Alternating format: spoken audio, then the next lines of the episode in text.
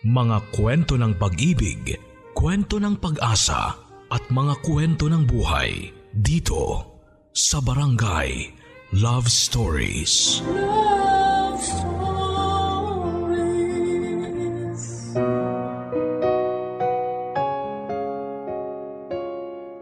Ang sabi nila mas matamis daw ang pag-ibig sa ikalawang pagkakataon.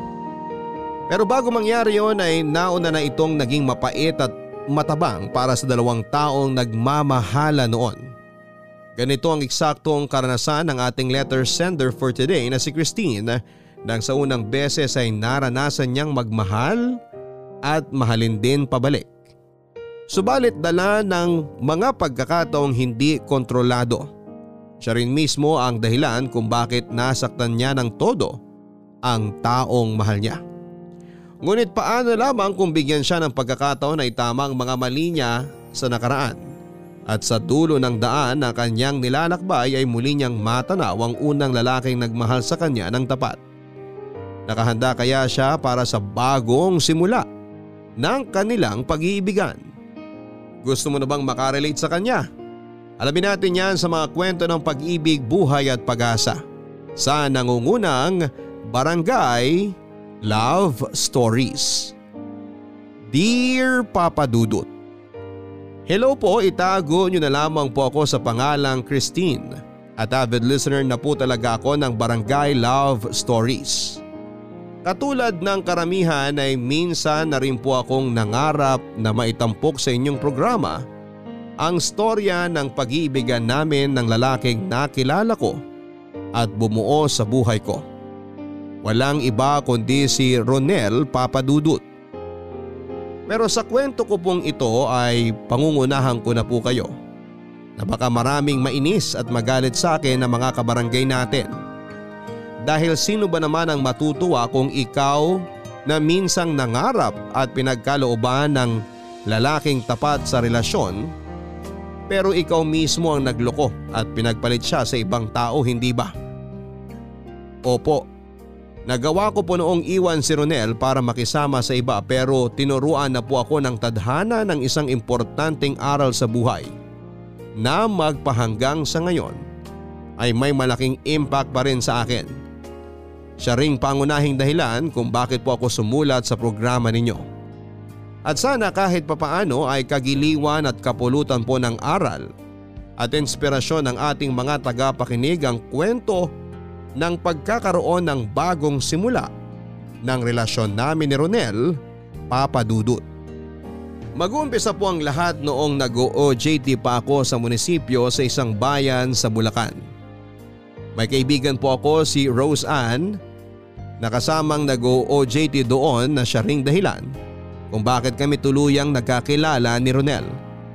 Tricycle driver po si Ronel papadudut at nang mga panahon na yon ay madalas siyang pumaparada sa tapat ng munisipyo kung saan ako nag-OJT.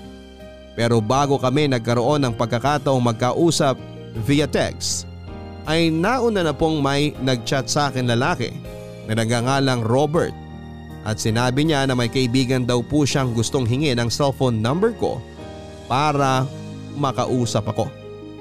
Nang tanungin ko kung anong pangalan ng kaibigan niya ay sinabi po niyang si Ronel. Kaya sinubukan ko itong hanapin sa Facebook kaso wala naman po akong nakitang account niya. Bagaman sinabi na ni Robert na wala ngang social media si Ronel, ay hindi po ako naniwala papadudot. Dahil sa panahon ngayon kahit bata ay may Facebook account na. Doon na nga po ako nagdesisyon na tigilan na ang pakikipag-usap kay Robert at inisip ko na niloloko lang niya ako. Pero pagkalipas ng ilang araw ay nakatanggap po ako ng text message mula sa isang unknown number na nagpakilalang si Ronel.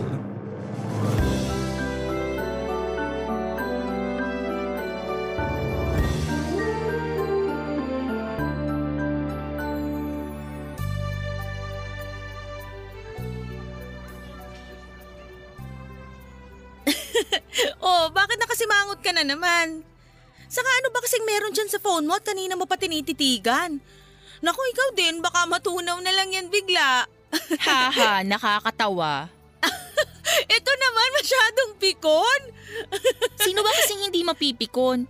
E tignan mo, noong nakarang araw pa ako nakakatanggap ng messages galing dito sa hindi ko naman kilalang number. Ay, pero nagpakilala nga pala siya. Ronel daw ang pangalan niya. oh, ayos ka lang? Ba't masamid ka? Sandali. May kinalaman ka ba rito, Rose Ann? Wala. Ano bang pinagsasasabi mo? Huwag mo nang bilugin ang ulo ko. Kilala kita. Kaya mabuti pa umamin ka na habang nakapagtitimpi pa ako. Grabe, ang wild! Eh di sige, inaamin ko na. Ako nga nagbigay ng number mo kay Ronel. Huwag ka nang magalit, hindi naman masamang tao yan. Classmate ko yan noon. Ano ka mo? Ibig sabihin magkakilala kayo? Kilala mo rin ba yung Robert na naunang nag-chat sa akin para hingi ng number ko? Ganun na nga. Pinagkamalan mo raw kasi silang manluloko ni Ronel nung chinat ka niya kaya sa akin sila lumapit. Sakto, nalaman din nila na magkaibigan tayo. Kaya ayun. Paano hindi ko mapagkakamalang manluloko yung mga kaibigan mo lalo na yung Ronel? Eh nung hanapin ko sa Facebook, wala. Imposible yun dahil kahit sanggol, kahit aso at pusa, may Facebook account.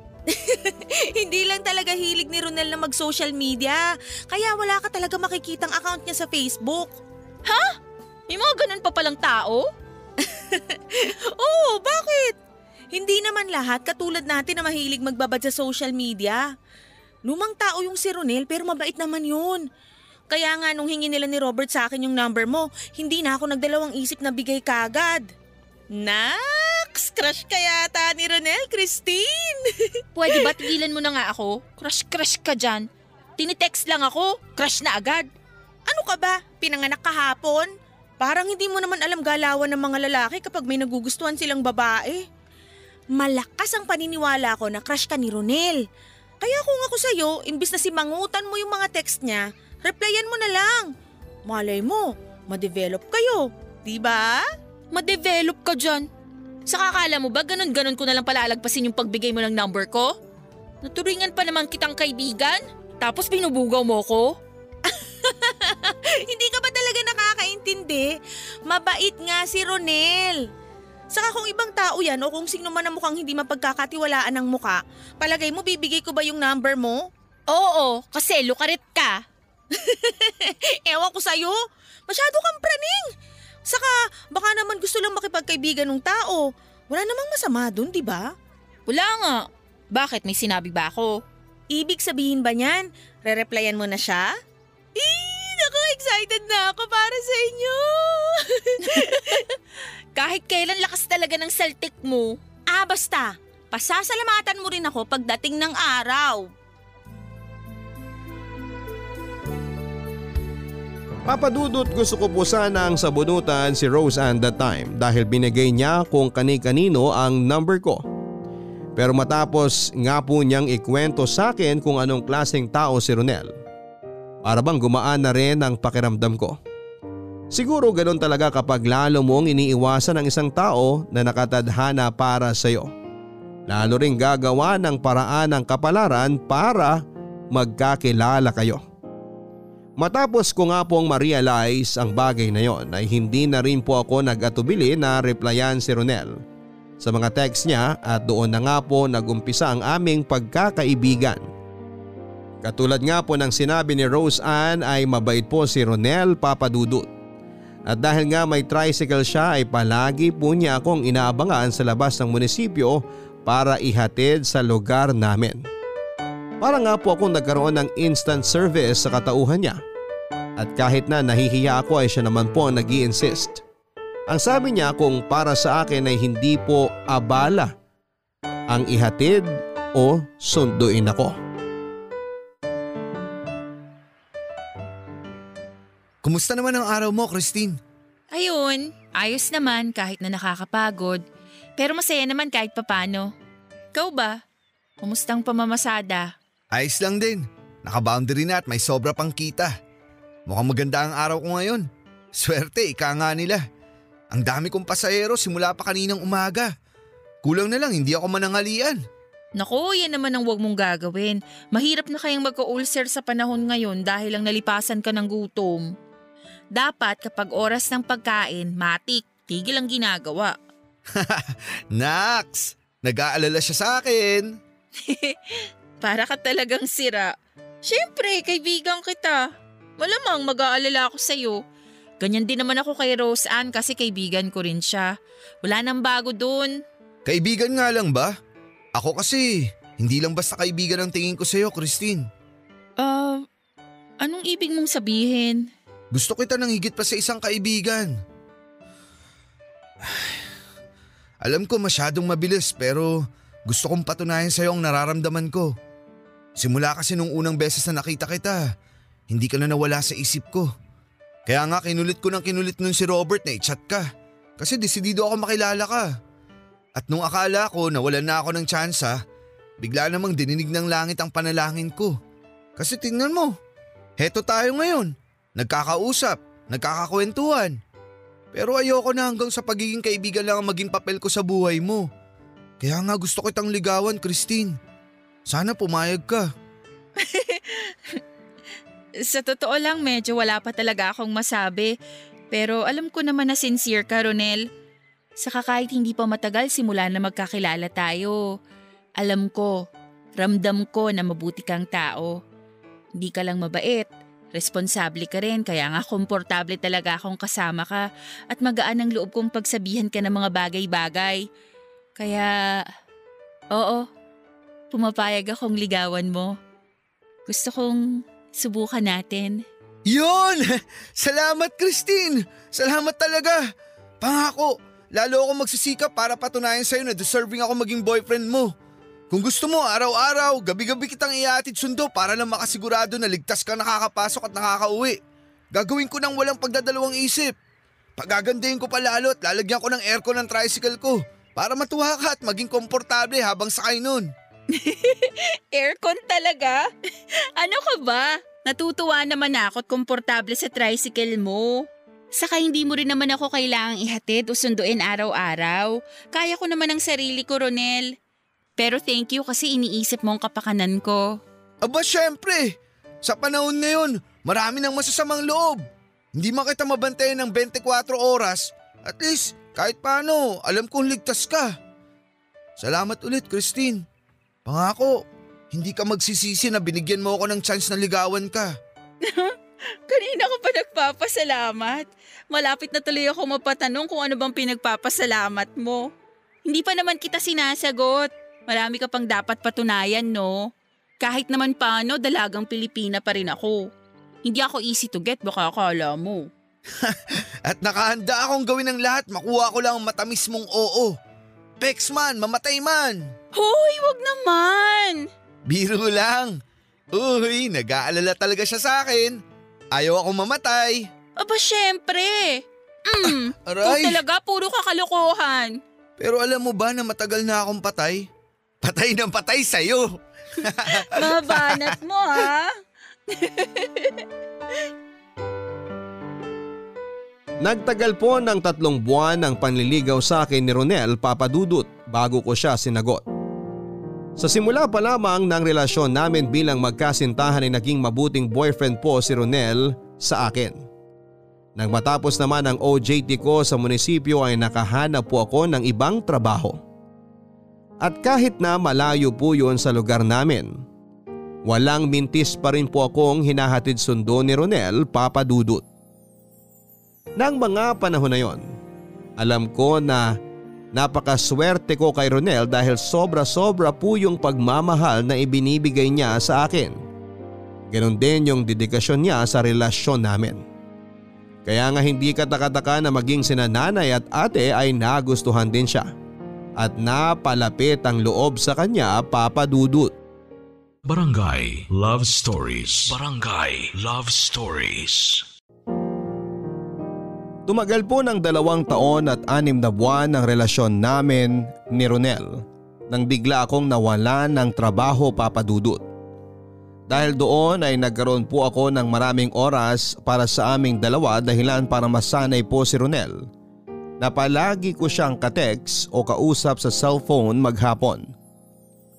Nang sinuwerteng magkaroon ulit ako ng bagong trabaho ay naging limitado na po ang oras at panahon ko sa kanya papadudot.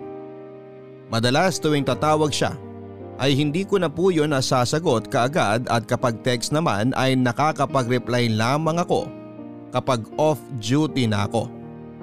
Yun po yung bagay na hindi maintindihan ni Ronel ng mga panahon na yon na siya ring naging mitsa para pag-awayan namin ito. Siyempre pilit ko pong pinapaunawa sa kanya ang sitwasyon pero minsan nakakasawa na pong maging mabait at mag-isang umiintindi. Ronel, pwede ba huwag kang sumigaw? Baka isipin na nanay dun sa sala nag-aaway tayo. Saka ngayon na lang tayo nagkita, ganyan ka pa kasungit sa akin? Ano, may regla ka ba? Nakakainis ha? Huwag mo akong pinipiloso po ng ganyan, Christine. Alam mo kung bakit ako nagkakaganito. Saka ano naman kung malaman ng nanay mo. Mabuti nga yun para alam nila na hindi tayo okay. Isira ulo ka pala talaga eh. Anong palagay mo sa atin mga bata? Na dapat alam ng mga magulang natin ang problema natin kasi hindi natin kayang solusyonan ng tayo lang? Baka nakakalimutan mo. Matatanda na tayo. Saka teka nga, ano bang problema natin? Yun pa rin bang hindi mo maintindihan ang schedule ko at panay ka reklamo na kaya wala na akong oras sa'yo at sa relasyon natin? Oo, yun pa rin. Bakit? Totoo naman, di ba? Simula na magkatrabaho ka ulit, ang hirap mo nang kausapin. Madalas hindi ka pa nagre-reply sa mga text ko. O kaya lagi mo na lang hindi sinasagot ang mga tawag ko. Ano ba naman yun? Mahirap ba mag-reply? Ilang oras ba ang makakain sa oras mo sa loob ng isang araw pag nag-reply ka sa akin? Aba bakit? Nanay mo ba ako para i-text o tawagan mo mayat maya? Ronel, ikaw nang may sabi, may trabaho ako. Ibig sabihin, may ibang bagay akong inuuna kaysa makipag-text o makipag-usap lang sa'yo. Sa lagay, puro ikaw na lang bang iintindihin ko? Hindi naman yata patas yun. Dahil hindi ako ganyan kaklingi sa'yo kapag may iba kang ginagawa at kapag kailangan mong mamasada. Pero palagi ko pa rin sinisigurado na nabibigyan kita ng oras. Kahit na nagtatrabaho ako, hindi kita nakakalimutan. Pero ako ba, matanong ko lang, kailan yung huling beses na tinanong mo ako kung kamusta na ako? Kung kumain na ako? Dati naman lagi mong pinapaalala sa akin na huwag ako magpalipas ng gutom kasi masama yon. Tapos biglang ganyan, ano na lang sa tingin mo ang mararamdaman ko? Alam mo ikaw, malapit na talaga ako mapikon sa'yo. Ang linaw-linaw ng sitwasyon, may trabaho nga ako. Kung noon, oo, kahit minu-minuto kaya kong replyan kaagad ang mga text mo at sagutin ang mga tawag mo. Kasi nga, wala naman akong masyadong ginagawa. Pero ngayon na meron na, pakiusap ko lang naman, intindihin mo. Mahirap ba yun? Imbis na inaaway mo ako at sinusumbatan sa mga bagay na hindi ko kayang gawin sa relasyon natin, Sinubukan mo bang tanungin ang sarili mo kung masaya pa ba ako? Kung dapat pa ba akong matuwa sa'yo, Ronel? Matuwa sa akin? Anong ibig mo sabihin? Ewan ko, hindi ko alam. Siguro napapagod na ako. Nagsasawa na palagi tayong ganito. Weekend ngayon at dapat nagpapahinga ako dahil pagod na pagod ako sa buong linggong trabaho. Pero nagsabi ka na gusto mong pumunta ngayon sa bahay para makita ko. Pumayag ako kasi nga ang pakiramdam ko ito na lang yung oras na magkakasama tayo. Tapos ganito? Aawayin mo pa ako? Kung ganyan lang din, mabuti pa umuwi ka na lang. Christine naman! Huwag mo naman akong paalisin! Kung ayaw mo palang pauwiin kita, pues umayos ka! Panira ka ng araw eh. Imbis na pinapagaan mo ang sitwasyon, nakakadagdag ka pa sa stress ko. Ang taas pa ng boses mo. Panigurado naririnig na tayo ni nanay. At malamang sa malamang pati na rin yung mga chismosa naming kapitbahay dyan. Buisit naman Ronel oh! Di ko na alam kung saan ako lulugar sa'yo. Para sa akin ay hinding hindi maintindihan ni Ronel ang nangyayari sa relasyon namin kung hindi niya susubukan. Nang mga panahon na yon ay hindi na po kami bata para palagi magkaroon ng oras at atensyon sa isa't isa. May kanya-kanya na rin kaming responsibilidad sa buhay na dapat gampanan at kasama na nga doon ay mabawasan yung panahon na ginugugol namin sa aming relasyon. Akala ko papadudot, magbabago pa yung madalas naming pagtatalo ni Ronel noon pero hindi po yun nangyari. Kaya nga siguro napagod na lang din ako at nagsawa na sa buhay na meron ako nakasama siya. Hindi lang naman sa kanya pwedeng umikot ang mundo ko. May sarili din akong buhay at pangarap. Sa katunayan may family problem din ako ng mga panahon na yon at sumabay pa talaga siya papadudot. Siya na lang sana yung tao na inaasahan kong magiging sandalan ko habang pinagdaraanan ng mga pagsubok na yon sa buhay. Pero kabaliktaran naman ang nangyari. Nakadagdag pa sa problema ang mga walang kakwenta-kwentang pag-aaway namin papadudot. Dahil doon ay dumating po yung punto na nakita ko na lamang ang sarili ko na nagkwekwento ng mga pinagdaraanan ko sa ibang tao. Partikular na doon sa bagong empleyado na pumasok sa pinagtatrabahuhan ko papadudot. Hindi nagtagal ay naging close po kami sa isa't isa. Ang umpisa naming pagkakaibigan ng katrabaho kong yon ay lumalim pa at nagkaroon na nga kami ng mga personal na ugnayan. Alam ko po na kasalanan pero nagkagusto po ako sa kanya at hindi ko napigilan. Nahulog na ng husto ang loob ko sa kanya na tingin ko ay mahal ko na siya ng panahon na yon. Ramdam ko rin na mahal niya ako. Hindi ko na pinalagpas pa ang pagkakataon na maging kaming dalawa. At doon na po ako nagdesisyon na tapusin ang lahat sa amin ni Ronel. Basta ang nasa isip ko lang ng mga oras na yon ay ang makipaghiwalay sa kanya, Papa Dudut. Christine, huwag ka naman ganyan! Bakit naman umabot tayo sa ganito? Hindi ko maintindihan.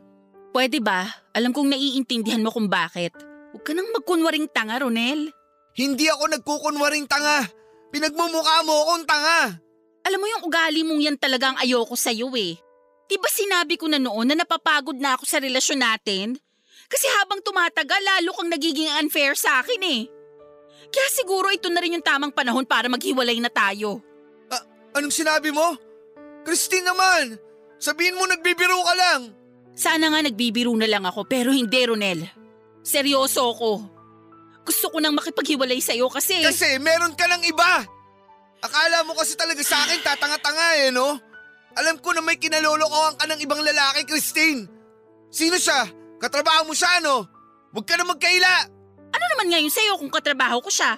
Saka ano bang paki mo? Iiwanan na nga kita, di ba? Ayoko na sa'yo. Kasi ang kitid-kitid ng utak mo. Nakakasawa na rin yung ganitong relasyon natin. Palagi na lang away, away, away. Hindi ka pa talaga napapagod? Kasi kung akong tatanungin mo, pagod na pagod na ako. Nasaan na ba yung dating Ronel na minahal ko? Bakit parang bigla na lang siyang nawala? Christine, sorry na. Please naman oh. Huwag mo ako iwan. Sorry? Puro ka na lang sorry. Pero hindi ka naman nagbabago. Sana noon mo pa na-realize sa mga bagay na yan at hindi ngayon kung kailan huli na ang lahat. Yan naman kasing hirap sa atin eh. Palaging nasa dulong pagsisisi. Pero pasensya ka na. Buo na talaga ang desisyon ko. Ayoko nang makisama sa iyo, Ronel. Hindi ko na nakikita ang sarili ko sa tabi mo pagdating ng panahon. Kasi nagbago ka na. Hindi na ikaw yung lalaking minahal ko noon. Pero siguro ako rin, nagbago na. At hindi na rin ako yung Christine na matyagang iintindihin yung mga paulit-ulit at walang katuturan nating pagtatalo. Magalit ka na sa akin kung magagalit ka.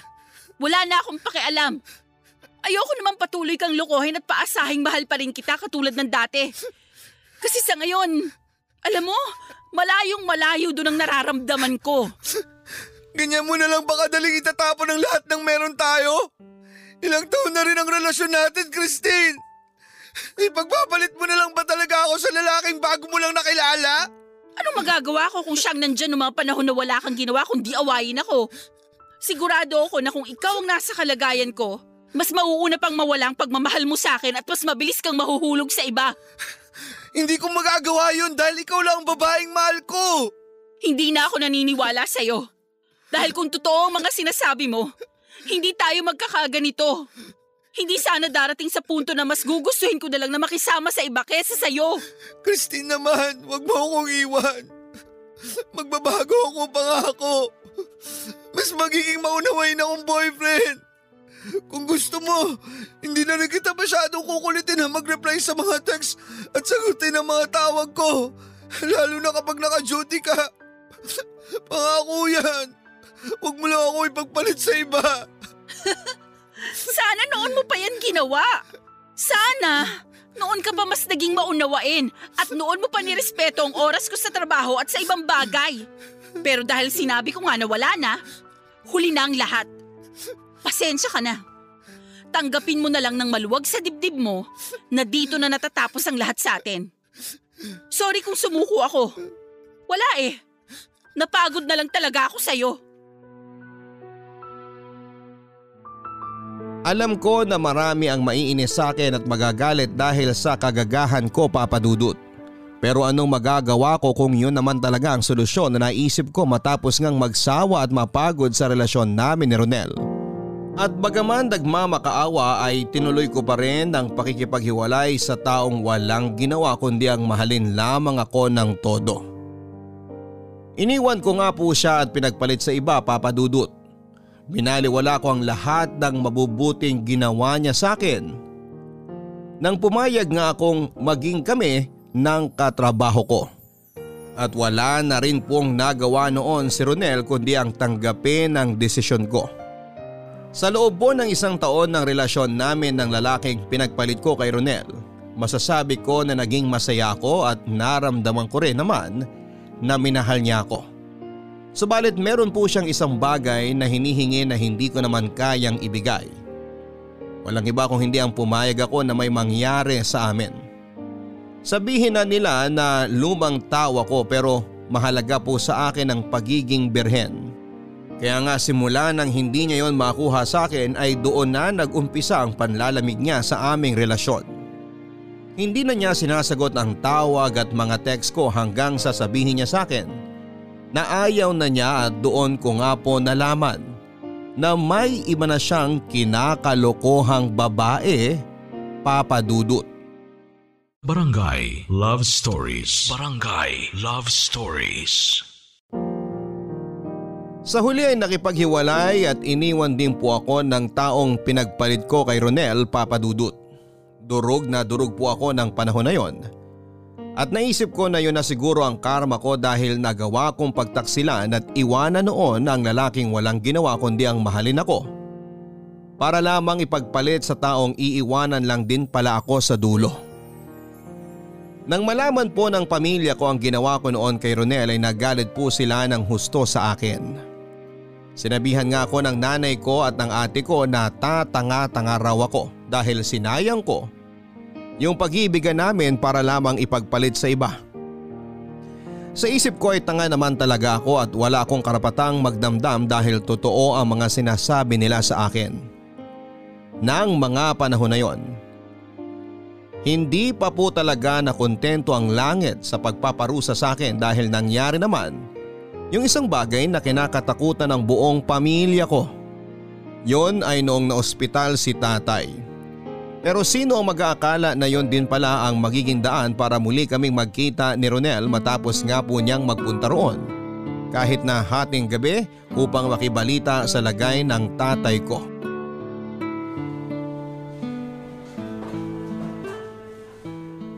Salamat Ronel kasi kahit hating gabi na, nagpunta ka pa talaga rito para kumustahin si tatay. Huwag ka na rin masyadong mag-alala kasi okay naman siya. Hindi na raw masyadong malubha ang lagay niya. Ay, mabuti naman kung ganun. Nung nabalitaan ko nga na sinugo dito ang tatay mo, nagmadali talaga akong pumunta. Siyempre, kahit paano, nung tayo pa, naging close naman ako sa parents mo. At kahit na ngayon naiwalay na tayo, mahalaga pa rin sila sa akin. Ay, yun nga ang isa ko pang pinagpapasalamat kasi hindi nagbago ang tingin mo sa kanila kahit na iniwan kita noon. Mga magulang mo sila, Christine. Tinanggap nila ako noon nang ligawan kita at naging girlfriend. Natatandaan ko pa nga sa tuwing pumupunta ako sa inyo noon. Pinagluluto talaga ako ng nanay mo ng paborito kong ulam. Hanggang ngayon para sa akin, luto pa rin niya ang the best. Mas masarap pa sa luto ng nanay ko, pera biro. Oo nga. Kung umusta si nanay noon, parang ikaw pa ang anak eh sa akin. Kaya nga, kaya nga nung hiniwalayan kita, at piliin ko na sumama sa iba, nagalit talaga sila ni ate sa akin ng husto.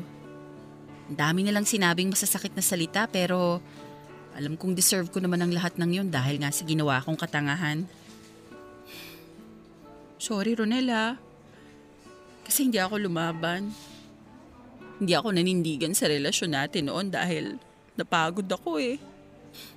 Sana, sana pala sinubukan ko.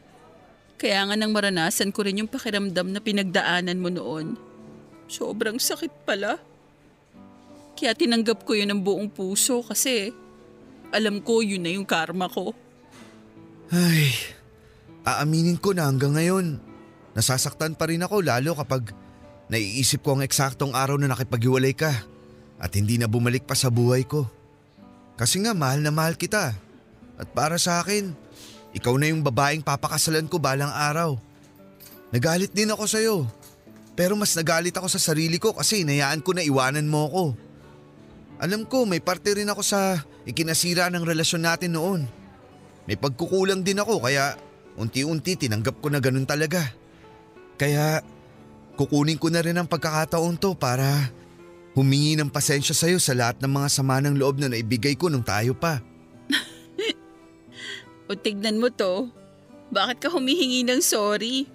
Dapat ako lang yon kasi pag balibalik ta rin man natin ang mundo, ako tong hindi na kontento sa ating dalawa. Alam mo, narealize ko nga na wala kang ibang ginawa noon kundi mahalin ako, intindihin at suportahan sa mga ginagawa ko. Atensyon lang naman at panahon ang hinihingi mo noon pero ipinagdamot ko pa. Sinisi pa kita at pinagsabihan ng masasakit. Akala ko noon napagod lang ako pero ang totoo, naging mapaghanap na rin ako. Natukso ko sa iba. Hindi sana nangyari yon kung naging kontento lang ako sa kung anong meron tayo noon. Nabulag ako at naging bingi dahil inisip ko ang solusyon para matapos na lahat ng mga pag-aaway natin at hindi pagkakaintindihan ay yung maghiwalay na rin tayo ng landas. Sa totoo lang wala talaga akong mukhang maihaharap sa iyo ngayon. Kinapalan ko lang talaga para para personal ako makahingi ng tawad sa iyo. Nakaraan na yun. At hindi na rin naman natin maibabalik pa yung nangyari. Ang maganda nating gawin, kalimutan na lang natin yun at isang tabi. Saka naniniwala naman ako na pwede pa rin tayong magsimula ulit. Kahit bilang magkaibigan lang. Hindi ko alam kung anong kabutihan ang nagawa ko sa nakaraang buhay ko para maging ganyan ka kabait sa akin, Ronel. Hindi kita deserve. Huwag mong sabihin yan. Dahil kahit sino namang magkaibigan, magdadamayan lalo sa oras ng pangangailangan. Saka hindi ka na iba sa akin, pati ang pamilya mo. Pare-pareho kayong importante sa buhay ko, Christine. Kaya asahan mo rin na kapag kailangan mo ng balikat na masasandalan, may dalawa ako na palaging ibibigay sa'yo. Pinipigilan kong umiyak ng panahon na yon pero deep inside ay talagang humahagulhol na ako papadudot. Hindi po madaling dalhin ang mga nangyari sa personal kong buhay ng araw na yon kaya malaking bagay ang presensya ni Ronel. Dinamayan niya ako at sinamahan noong hanggang sa makarecover nga si tatay. Aaminin ko na malaki po ang pasasalamat ko sa Diyos dahil ipinadala niya sa akin si Ronel. Lalo pa't kailangang kailangan ko ng taong masasandalan. Habang pinagdaraanan ang mga pangyayaring yon sa buhay namin, at matapos nga po noon ay nagsimula na kaming magkaroon ng regular na komunikasyon. Hanggang sa ang madalas nga naming pag-uusap muli ay lumalim at hindi nagtagal, ay nagtapad sa akin si Ronel na gusto niya ulit akong ligawan papadudot. Sigurado ka ba talaga sa sinasabi mong yan, Ronel? Baka kasi nagbibiro o nabibigla ka lang. Ikaw ah, ngayon pa lang sinasabi ko sa'yo ayus-ayusin mo kasi ayoko ng mga ganyang biro. Kumalma ka nga. Siyempre seryoso ako. Gusto talaga kitang ligawan ulit, Christine. Yun nga ang hindi ko maintindihan eh. Bakit? Anong bakit? Hindi pa ba obvious? May feelings pa rin ako sa'yo. At lalo lang yung lumalim nitong madalas na ulit tayong nagkakausap. Huwag mong sabihin sa akin na hindi tayo pareho ng nararamdaman. Dahil alam ko na mahal mo pa rin ako. Kaya bakit parang hindi ka makapaniwala na gusto ko ulit na maging tayo? Dahil nagawa na kitang saktan noon. Hindi ka man lang ba nag-alangan nang pumasok dyan sa kukote mo na gusto mong magkabalikan tayo? Bakit ako mag-aalangan? Ano namang masama sa gusto kong mangyari? Single ka, single ako. Pareho tayong walang responsibilidad sa ibang tao. Kaya bakit hindi ko gugustuhin na maging tayo ulit? Saka ano naman kung nagawa mo akong saktan noon? Alam ko kung may choice ka, hindi mo rin naman gagawin yun. Isa pa, tapos na yun. Nakalipas na. Sa totoo lang, hindi ko na rin yung masyadong iniisip kasi ang malaga sa akin yung ngayon. Alam mo, pakiramdam ko parang ang bumalik yung dati. Yung bang unang beses tayo nagkakilala at nag-usap? Hindi ko alam kung handa na ba ako sa gusto mong mangyari, Ronel. Bakit? Hindi mo na ba ako mahal? Sige, sabihin mo ngayon sa harap ko na hindi na. Baka sakaling tigilan ko na nga tong kagustuhan ko na magkabalikan tayo. Kita mo na? Hindi mo masabi kasi ang totoo may nararamdaman ka pa rin sa akin. Mahirap bang intindihin na mahal na mahal pa rin kita at desidido ako na ligawan ka ulit para maging tayo? Naiintindihan ko, maniwala ka. Malinaw sa akin ang feelings mo pero... Pero natatakot ako. Hindi ko maintindihan kung ano ba ang kinatatakutan mo. Ah, yung ex mo ba? Natatakot kang maging tayo ulit kasi baka isang araw bigla na lang siyang bumalik. Akala ko ba hindi mo na siya mahal dahil sa ginawa niya sa'yo noon? Sinabi mo lang ba yun dahil galit ka sa kanya? At kung sakali na magkita ulit kayo, babalikan mo siya? Siyempre hindi. Wala na akong pakialam sa lalaking yun simula nang mas piliin niyang sumama sa ibang babae. Kung ganyan naman pala na nakamove on ka na sa kanya at nakikita ko naman na may posibilidad na mag-umpisa ulit tayo, bakit parang nagdadalawang isip ka pa rin? Ano ba kasi ang kinatatakutan mo? Marami. At isa na nga dun yung masaktan kita ulit. Natatakot ako na baka mamaya pag naging tayo, maulit lang yung nangyari sa atin noon. Bukod doon, natatakot din akong masaktan katulad ng ginawa sa akin ng ex ko. Dahil hindi ko na talaga alam kung paano ko pabubuuin ang sarili ko. Hindi ako ang lalaking yun. Hindi hindi ko kayang gawin ang ginawa niya sa'yo dahil mahal na mahal kita. Tungkol naman dun sa kinatatakutan mo na baka masaktan mo ulit ako, Huwag mo na munang masyadong alalahanin yun. Dahil susubukan kong mas maging maunawain sa relasyon natin. Hindi na ulit kita masyadong iuobliga na i-text ako o sagutin ang mga tawag ko. Dahil mas irerespeto ko na ang oras mo para sa ibang bagay. Kaya sana bigyan mo ulit ako ng pagkakataon na patunayan sa iyo ang mga bagay na yun. Mahal kita, Ronel. Pero hindi ganun kadali yung gusto mong mangyari. Paano kapag hindi nag-workout yung relasyon natin sakaling magkabalikan tayo, tapos sa dulo maghihiwalay ulit tayo? Paano na lang yung pagkakaibigan natin? Hindi masasayang lang lahat yun. Paano kung imbis na maging masaya tayo, lalo lang tayo magkasakitan kapag pinilit pa rin natin? Naisip mo ba yung mga posibilidad na yun? Oo, mahal kita. At mahal mo rin ako. Pero alalahanin mo, hindi lang ako at ikaw ang nasaktan nung naghiwalay tayo. Nandyan ang mga pamilya natin. Naapektuhan din sila. Hindi ka man lang ba nag-alala sa kung ano nang magiging epekto nito sa kanila sakaling maulit yung nangyari sa atin noon? Kaya pasensya ka na kung nagdadalawang isip ako. Sa ngayon, hindi pa ako handa. Sana maintindihan mo. Kitang-kita ko sa mga mata ni Ronel na desidido siyang ipagpatuloy ang panliligaw sa akin Bagaman ako naman ay yung alanganin. Hindi dahil sa wala na akong pagmamahal sa kanya sa halip ay kabaliktaran po noon ang nararamdaman ko. Hindi naman po kasi tuluyang nawala ang pag-ibig ko sa taong walang ginawa kundi ang pagkalooban ako ng walang hanggang pagmamahal papadudot. Ngunit hindi ko po alam kung ako pa rin ba yung babaeng karapat dapat para makasama niya Matapos nga ang ginawa kong pang-iiwan sa kanya noon papadudot. Nahihirapan po ako at naguguluhan. Nagtataka rin ako dahil bakit sa dinami-rami ng mga babae ako pa rin ang gustong makasama ni Ronel. Naisip ko nga na ganun ba niya talaga ako kamahal. Pakiramdam ko hindi ko deserve ang pag-ibig niya. Pero hindi ko rin naman po makumbinsi ang sarili ko na tuluyan siyang tanggihan dahil nga may nararamdaman pa rin ako para sa kanya. Barangay Love Stories Barangay Love Stories Kabarangay, ishare mo ang iyong barangay love stories. Sabay-sabay nating pakinggan ang iyong kwento ng pag-ibig, buhay at pag-asa. Ipadala lang sa barangay love stories at yahoo.com. Tulad nga ng sinabi ko kay Ronel, hindi lang siya ang nasaktan ko nang iwanan ko siya at ipagpalit sa ibang lalaki papadudot. Kung hindi maging ang pamilya niya. Siyempre katulad po ng nanay at ate ko ay alam ko na nagalit din sila ng husto sa akin at deserve ko po ang lahat ng masasakit na sasabihin nila. Kaya nga sila po kaagad ang unang pumasok sa isipan ko noon nang sabihin ni Ronel na gusto niya ulit akong ligawan. Sa lahat po ng magkarelasyon, importante yung maging legal kayo sa parehong pamilya ninyo upang walang gulo. At maging matiwasay at maayos ang pagsasama ninyo kung pipiliin ninyong lumagay sa tahimik. Kaya bilang pagrespeto rin sa mga tao na tumanggap sa akin ng buong buo nang una akong ipakilala ni Ronel sa kanila bilang girlfriend. Malaking bahagi po ang desisyon ng pamilya ni Ronel sa pagpayag ko sa panibagong simula ng aming relasyon. At kung sakali naman na hindi na nila gustong pabalikin pa ako sa buhay ni Ronel, kahit na masakit ay maiintindihan ko po yun at tatanggapin yon papadudot.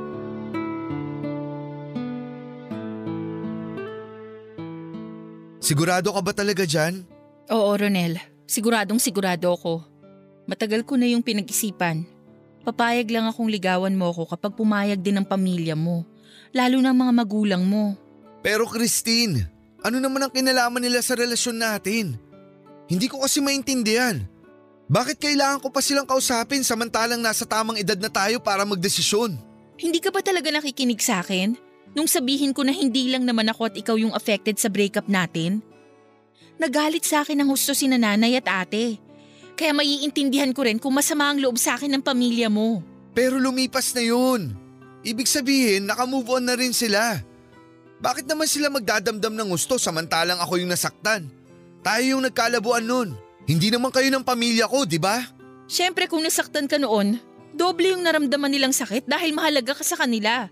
At kung akala mo naka-move on na sila, dyan ka nagkakamali. Dahil alam ko, ramdam ko na hindi pa. Kaya nga kung gusto mo ulit magbalikan tayo, kausapin mo ng masinsina ng pamilya mo. Ipaalam mo sa kanila ang plano mo at ang sitwasyon natin. Maging tapat ka sa kanila, Runel. O pagkatapos ano? Paano kung hindi sila pumayag dahil sabi mo nga hindi pa sila nakaka-move on dun sa pag-iwalay natin noon? Anong plano? Kung hindi nila ibibigay ang basbas nila sa relasyon natin, ibig sabihin, hindi na rin dapat natin ipagpatuloy ang lahat. Christine naman, ano bang sinasabi mo? Ang labo naman nun. Buong buo nila akong tinanggap ng maging tayo, Ronel. Pero dahil nagawa kitang sakta noon, alam ko na nag-iba na rin ang tingin nila sa akin Baka nga iniisip nila na masama akong babae. Tapos ang kapal naman na mukha akong bumalik sa buhay mo pagkatapos kitang iwanan, di ba? Ito ang pag-uusap natin ulit ngayon at pagkakaroon ng komunikasyon. Alam mo bang maling-mali ito? Dapat alam din to ng mga magulang mo. Baka magulat na lang sila isang araw nagkaayos na pala tayo. Please, Ronel. Intindihin mo sana ang pinanggagalingan ko. Huwag tayong maging makasarili. Dahil hindi rin tayo magiging masaya kapag binaliwala natin ang mga pamilya natin. Alam mo naman yun, di ba? Alam ko naman na hindi talaga tayo pwedeng maging makasarili dahil parehong mahalaga sa atin ang mga pamilya natin, Christine. Pero hindi ko lang mapigilang matakot sa kung anong sasabihin nila. Dahil kung sakaling di sila pumayag sa gusto kong mangyari, siguradong susuwayin ko sila. Kasi gusto ko magkabalikan tayo sa ayaw at sa gusto nila. Naiintindihan ko naman ang punto mo. At kahit ako, natatakot din ako sa magiging desisyon nila. Pero naisip ko, tama lang din na gawin natin to. Kasi higit kanino man, sila yung mga tao na dapat nating konsultahin. Alam mo kung kaya ko lang talagang baguhin yung nagawa ko sa relasyon natin noon, gagawin ko. Hindi sana ako nakipaghiwalay sa'yo. Hindi na natin may babalik yung nakaraan. Pero pwede pa rin naman nating itama ang lahat ng pagkakamali natin. Araw-araw, binibigyan naman tayo ng Diyos ng pagkakataon para magkaroon ng bagong simula. At naniniwala ako, Christine, na hindi pa huli ang lahat para sa atin. Papadudot naniniwala na po ako sa second chance dahil isa po ako sa mga pinalad na pinagkalooban nito matapos nga po akong patawarin ng pamilya ni Ronel. Pumayag din po sila na magkabalikan kami at bago yon ay nagkaroon din kami ng masinsinang pag-uusap ng ate niya. Kung saan ay nangako po ako na hinding hindi ko na ulit sasaktan si Ronel papadudot. Nang mga panahon na yon ay walang paglagyan ang saya na nararamdaman ko sa puso ko. Nang araw din na yon pakiramdam ko ay nabunutan ako ng malaking tinik sa dibdib at tuluyang gumaan ang dalahin ko. Walang hanggan din po ang pagpapasalamat ko sa Panginoon dahil sa kabila ng mga kasalanan ko sa taong pinakamamahal ko. Lalong lalo na sa relasyon namin ni Ronel noon ay pinahintulutan pa rin niyang magkaroon kami ng panibagong simula upang higit na mas itama ang lahat ng mga maling nagawa namin sa relasyon namin at bumawi sa isa't isa. Alam mo hanggang ngayon, hindi pa rin talaga ako makapaniwala na girlfriend na ulit kita. Sa sobrang saya ko nga parang gusto kong sumigaw eh. Hoy! Kumalma ka nga, baka isipin ng mga tao rito sa plaza, baliw ka. Sobra ka naman sa baliw. Pero tama ka rin naman, baliw nga ako. Baliw na baliw ako sa'yo. Pwede ba Ronel, ang corny mo? Tigilan mo nga yan. Titigilan ba talaga o baka naman gusto mong ituloy ko pa? Ay, ewan ko sa'yo. Kung mga Alaska ka lang, lalayasan talaga kita. Uy, nagbibiro lang naman ako. Saka wag mo akong iwanan. First date pa naman natin ulit tapos lalayasan mo ako. Huwag ganun. Keme lang yun. Ikaw talaga. Saka nangako na ako sa pamilya mo na hinding-hindi na ulit kita iiwanan. Maraming salamat Ronel ha. Kasi sa kabila ng mga nagawa ko sa iyo noon, pinatawad mo pa rin ako. Hindi ka rin nagtanim ng galit sa akin at hindi rin nagbago yung nararamdaman mo sa akin. Napakaswerte ko kasi hulog ka ng langit. Kaya nga gabi-gabi ako nananalangin sa Diyos na tulungan at patnubayan niya ang relasyon natin para mas tumagal pa at maging matatag. Ganon din ang dasal ko sa kanya na sana hindi na tayo ulit magkahiwalay. Alam ko walang perpektong relasyon at wala ring perpektong magkarelasyon. Pareho man tayo noong nagkulang sa isa't isa, binigyan naman tayo ng pagkakataon para makabawi. Hindi lang ikaw ang nagpapasalamat sa Diyos. Ako rin. Walang gabi simula nung magkaiwalay tayo na hindi ko iniling sa kanya na magkita tayo ulit at masabi ko sa'yo kung gaano ako nagsisisi sa mga pagkakamali ko at pagkukulang bilang boyfriend mo. At ngayon nga na binigyan mo ulit ako ng chance, pangako, hindi hindi ko na to sasayangin. Araw-araw kong patutunayan sa'yo na nagbago na ako. At ako rin Ronel, nangangako na mas lalawakan ko pa yung pag-intindi ko sa mga bagay-bagay. Malaking aral talaga para sa akin yung pinagdaanan ko sa nakaraan at sisiguruhin ko na hinding-hindi na ulit yun mangyayari pa sa relasyon natin. Oo, tama ka naman sa sinabi mo na walang perpekto sa mundo. Lahat pwedeng magkamali.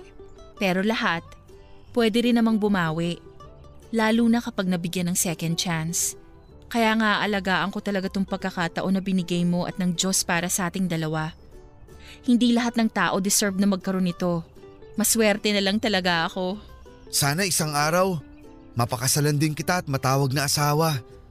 Kasi para sa akin, ikaw na talaga yung babaeng makakasama kong bumuo ng pangarap kong pamilya. Kumbaga, ikaw na yung dawan. At kapag nangyari yon, ako na ang magiging pinakamasayang babae sa buong mundo. Mahal na mahal kita, Christine. At mahal na mahal din kita, Ronel. Hindi po nananatiling pangako sa salitang lahat ng mga bagay na sinabi namin ni Ronel sa isa't isa noon papadudot.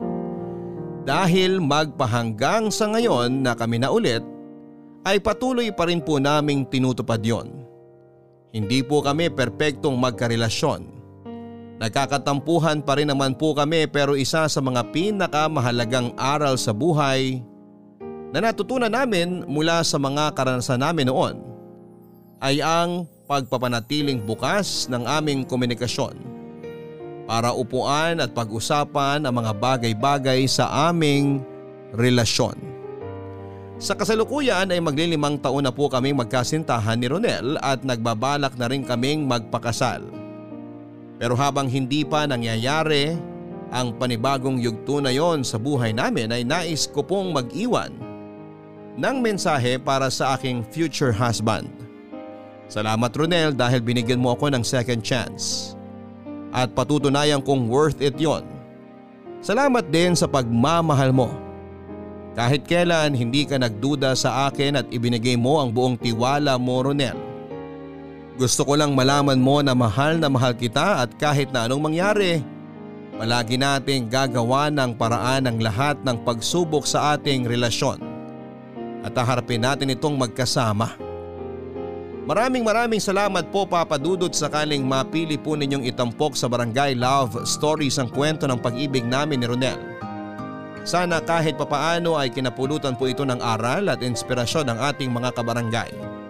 Pero bago ko tuluyang tapusin ang sulat ko ay gusto ko pong mag-iwan ng mensahe sa mga tagapakinig natin. Lalo na doon sa mga taong nang iwan at nagloko. Mas maganda na pag-isipan ninyo muna itong mabuti kesa kayo rin ang masaktan. Baka ang taong pipiliin ninyong mahalin ay ang taong lolokohin ka lang din. At ang taong iniwan ninyo ay ang tao palang magmamahal sa inyo. Ang inyong forever kapuso at kabarangay, Christine.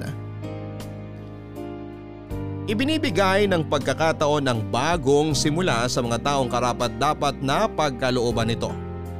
Kaya nga importante na maging malinis po ang ating intensyon kung gusto na nating magbagong buhay. Bukod doon ay araw-araw din nating gawin ang lahat ng makakaya natin upang mas maging mainam. Hindi lang para sa mga taong mahal natin kundi maging sa ating sarili mismo. Mga kapuso, hindi lahat ng tao ay deserve ang second chance. Hindi rin lahat ng relasyon ay magiging maayos kahit nasubukan ng dalawang tao na ibalik ang dati. Kaya nga kung pupwede na sa una ay huwag na po nating sayangin ang lahat. Upang sa dulo ay wala po tayong pagsisihan ng husto. Hanggang sa muli mga kapuso ako po ang inyong Mr. Barangay Love Stories, Papa Dudut, sa mga kwento ng pag-ibig, buhay at pag-asa. Dito lamang yan sa inyong official overall number 1 FM station in Mega Manila, Barangay LS 97.1 Forever sa programang Barangay Love Stories. Mga kwento ng pag-ibig, kwento ng pag-asa at mga kwento ng buhay dito sa Barangay Love Stories. Love Stories.